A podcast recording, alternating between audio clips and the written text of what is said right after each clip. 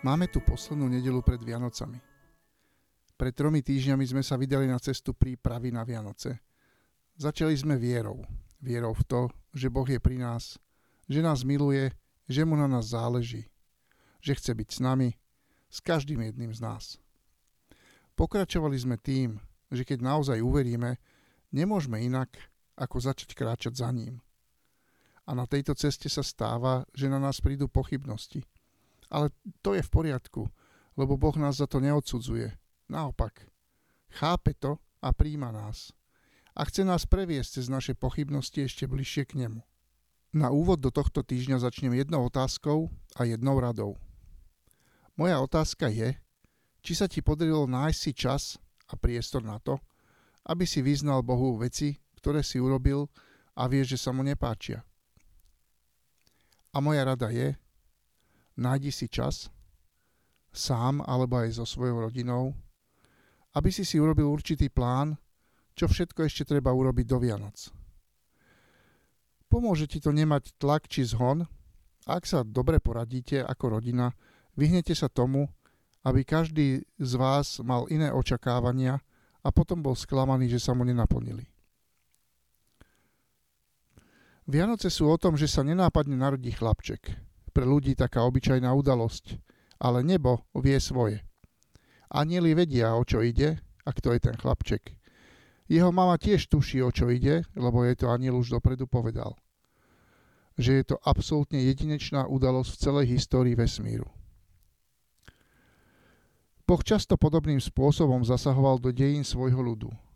Vlastne už u Abraháma. Vybral si neplodný pár, aby bolo všetkým jasné, že to nemôže byť ľudská zásluha.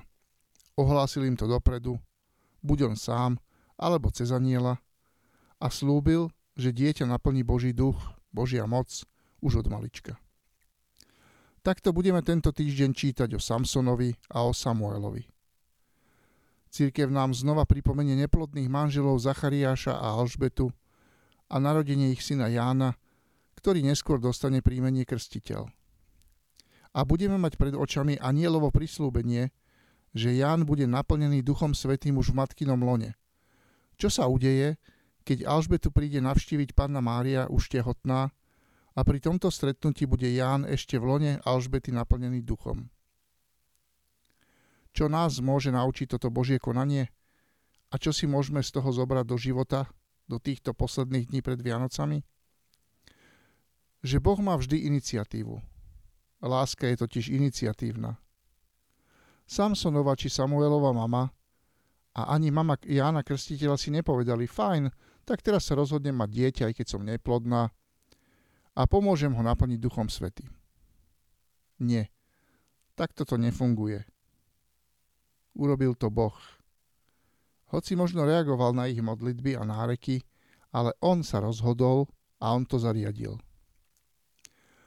A to, že týchto ľudí naplnil Duch Svetý ako maličké deti, v Jánovom prípade dokonca v lone matky, ukazuje na to, že si to žiadnym spôsobom nemohli zaslúžiť. Že to bola čistá Božia milosť a Božie rozhodnutie. A toto je predobrazom nášho vykúpenia.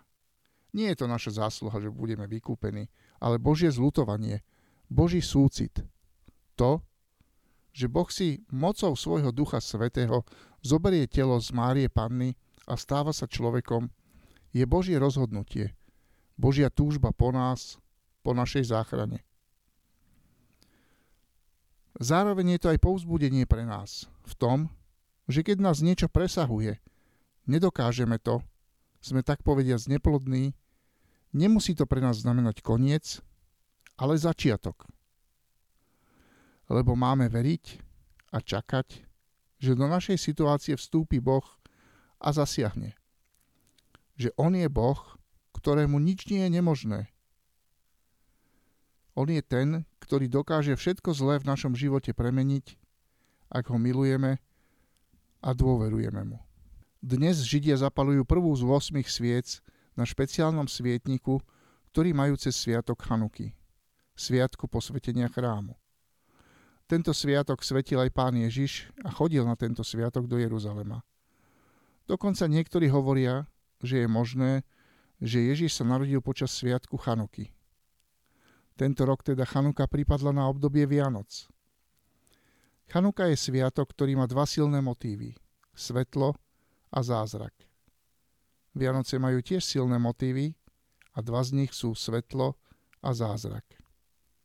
Ale to si necháme na posledný podcast, ktorý vydáme na štedrý deň. Pane Ježišu, ďakujeme, že Ty si ten, ktorý sa rozhodol prísť medzi nás na tento svet. Že Ty si ten, ktorý chce byť blízko každému jednému z nás.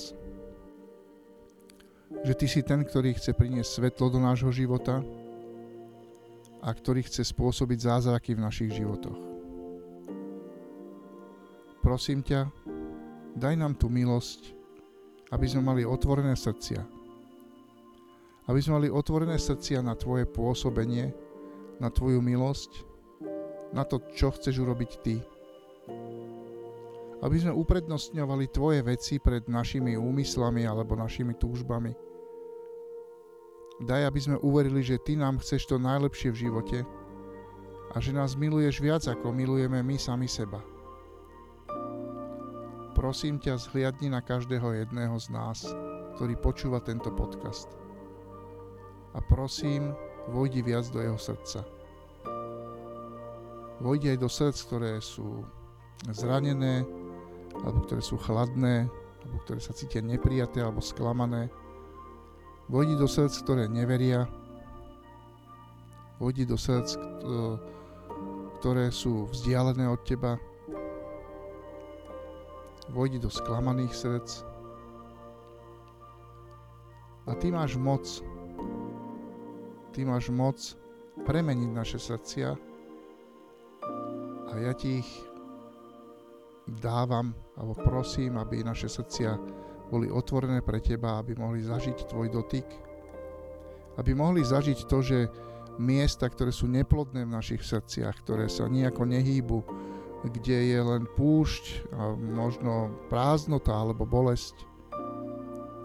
Aby táto neplodnosť bola premenená, aby sme mohli zažiť, ako ty do tejto neplodnosti vstupuješ a celé to meníš na život. Ty si darca života, ty si ten, ktorý e, porazil smrť a ktorý dáva život. Prosím ťa, aby v nás začal pulzovať tvoj život, oveľa viac ako doteraz. Prosím ťa, aby sme mohli mať takú skúsenosť v našom živote, že keď vstúpiš ty, tak všetko sa mení. A tak to bolo aj s ľuďmi, ktorí ťa stretli, keď e, v tvojom fyzickom tele, pane, keď, keď si tu chodil po tejto zemi. Že sa vždy niečo udialo, keď, keď ťa stretli. Tak prosím, aby sa aj v nás niečo udialo, lebo máme veľkú šancu ťa stretnúť. A vieme, že tým, ktorí milujú teba, všetko slúži na dobré a všetko vieš využiť na dobré. Amen.